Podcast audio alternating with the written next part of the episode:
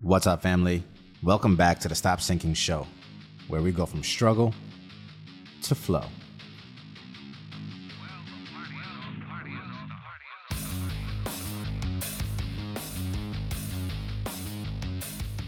By nature, I'm a very trusting person. I tend to give everyone the benefit of doubt.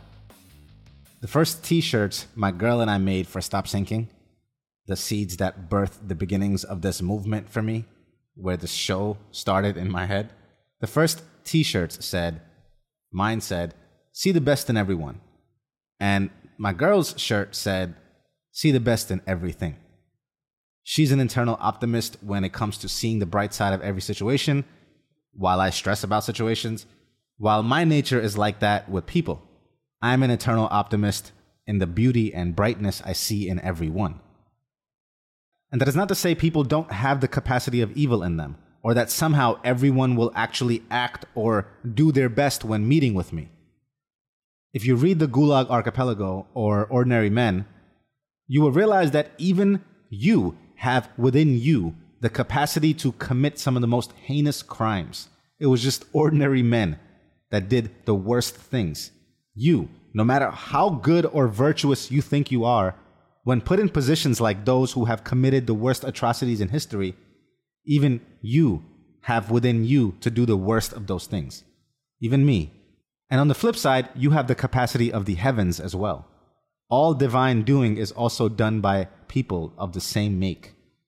Because I know that both of this exists in me, and I've seen my life prove to me that when you speak to the best in someone, you summon it, you call it forth, even with the worst of people who might have started out on the worst standings with you. All of these people still go home to be someone's brother, son, husband, wife.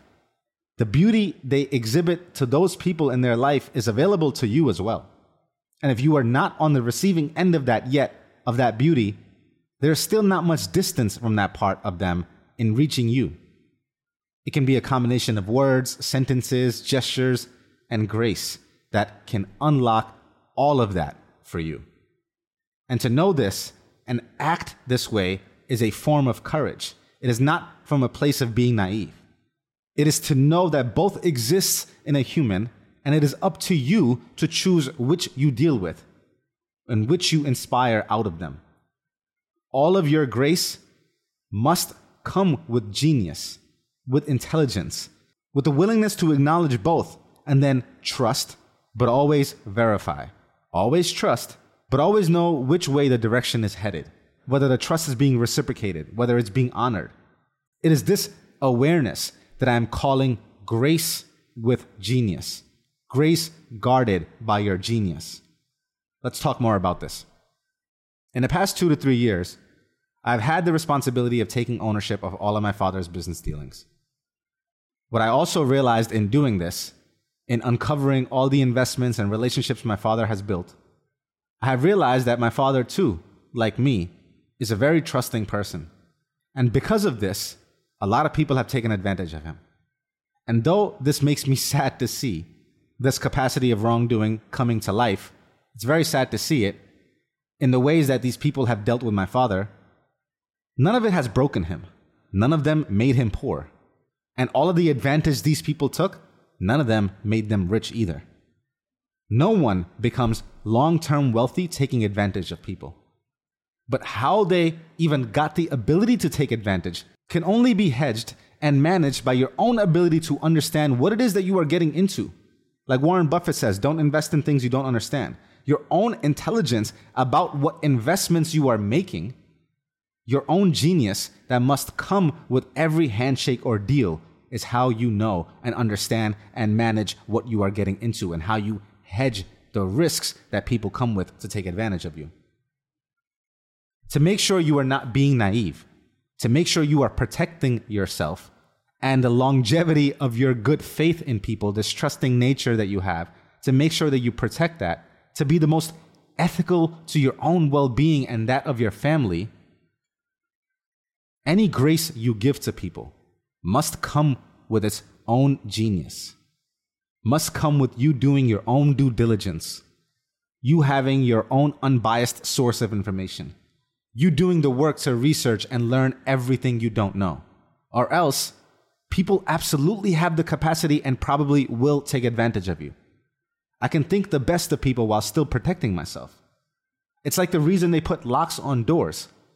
Locks aren't for dishonest people. For a dishonest person, no lock is going to hold them. They can still break any lock if they really choose to. Locks are meant for honest people. It's a deterrent for an honest person to stay honest. Because most honest people, even with the capacity of evil in them, will not go through the extent of breaking a lock. Because they will blatantly remove all ability for them to lie to themselves when they find themselves in the act of breaking a lock. They can no longer tell themselves they are an honest person. It is the same reason you don't leave money lying around. Not because most honest people will take it, but you don't want to tempt fate or tempt that side of them. Because if you make it easy, if you leave the locks unlocked, then an honest person might do something that is not in their nature. And if you haven't made it difficult for them to have to break the lock, have to go through something to find the money that you left, they probably won't. And also, you put your money away so if it does go missing, you don't have even the possibility in your mind to blame someone. You do your diligence for your own sanity. Any deal, any investment, any agreement you sign, you must do while arming yourself with the information of standard practices and market conditions. Not to catch the other person in a lie, but to know in your own mind that you made the best decision after having done the work to make sure that it's the best decision. And then, if your deals go south and or your money goes missing, you can only blame yourself. And that's the only place you want to be in life, with the ability to take full accountability for your actions and what happens. Or else you will curse God and curse fate and curse your bad fortune and become resentful towards the world and definitely not be able to see the best in the next person. You want at all times, you want the ability at all times to take full accountability, pass or fail, win or lose. Because from that place, you can actually pick up where you left off and begin again. You can actually do things. You can take actions to fix the mistakes that you made. But if you don't blame yourself, then you are leaving it to fate. And we are not built for malevolence. We can handle loss, we can handle tragedy, but we are not built for the rug being slipped from under us for someone to take advantage of us. And it is on you to make sure that in every dealing that you are standing on solid ground. That is your ethical responsibility for yourself. To not be naive about what you agree to. And still, trust will be required. Still, you will need to lean on the other person. Still, you can be taken advantage of.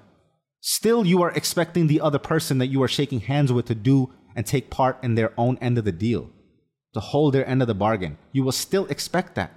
You still have to have some trust. But now you have done so with courage, knowing what you are getting yourself into. And you are clearly signaling to the other person that if they even had the intention to swindle you, that you are not an easy mark to do that with. That you are a lock they must break or pick with force. And then they have to commit themselves to the labels that come with the kind of person that does that.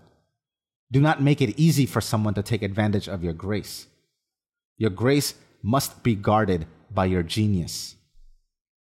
This goes for your business dealings, your employees, and anyone that your work and life extends to. If you read the autobiography of Elon Musk by Walter Isaacson, the one that just came out, in one chapter he talks about Elon's unwillingness to accept things as they are.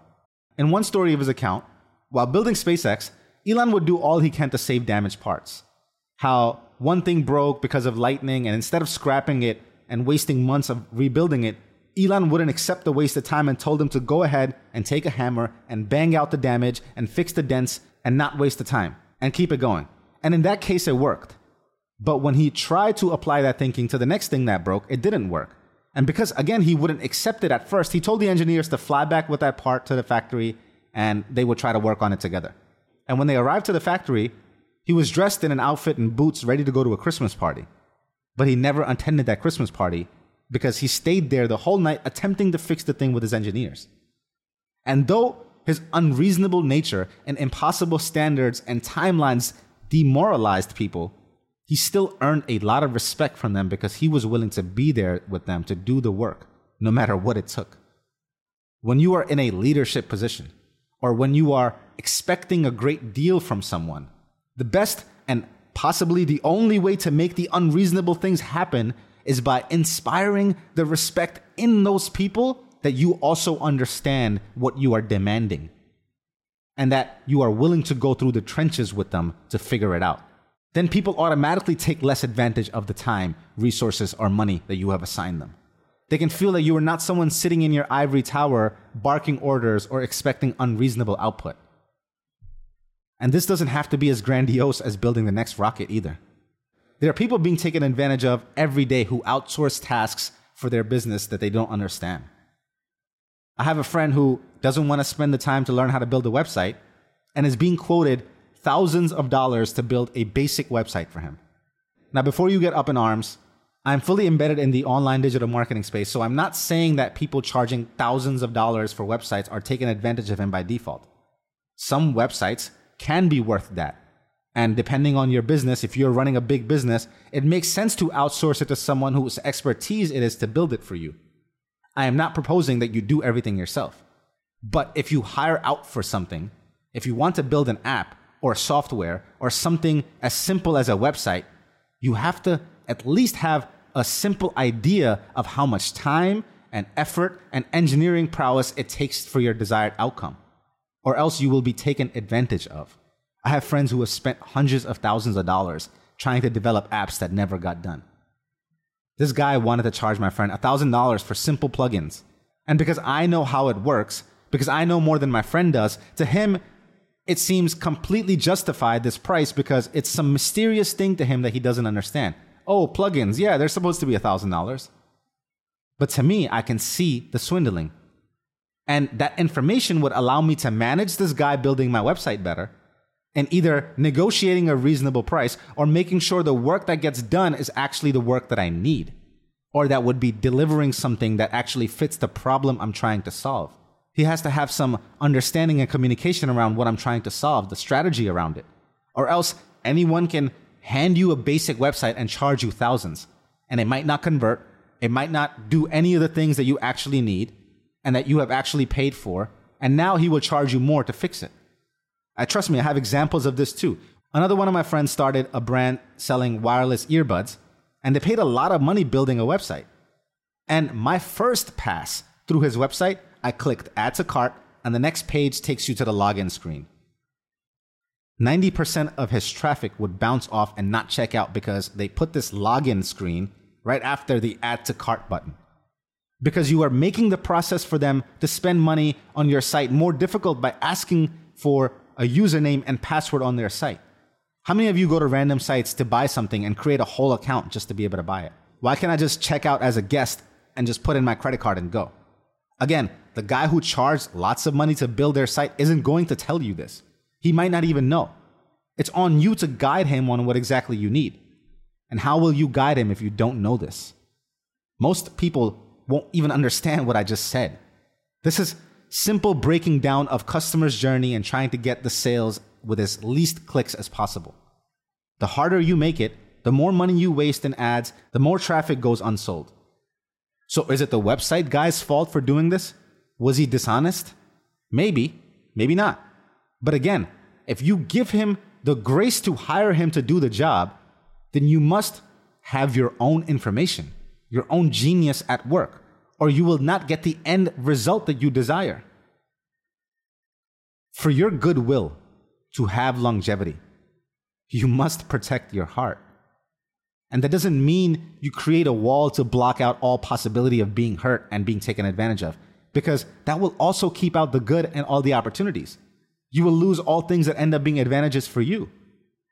But it does mean that all your extended grace can continue to be extended because you ethically guard it against any wrongdoing that is in your hands to at least guard. Will people still be able to trespass? And will you still get taken advantage of? Yes. That is the harsh reality of life. But it's like the game theory of givers, matchers, takers. Givers will absolutely be taken advantage of than anybody else. Most of the world is full of just matchers and takers. Most will either reciprocate in the exact amounts that you give them or just take and take but it is your grace, your willingness to give that ultimately, eventually allows you to win. Because when a giver meets another giver, it becomes a never ending contest to see who can give each other more. This is why givers still win. And this chance is not afforded to you at all if you are just a matcher or a taker. You will still get from a giver as a matcher or a taker, but you will never ever have the chance of unlocking an unlimited source of giving. You will never become wealthy that way. You will eat and receive for a short while. Only givers unlock wealth. Your grace is the most beautiful part of you. Guard it with your genius. It will give you a greater life than you can ever imagine. Love you, family. Stay true always. See you on the next show.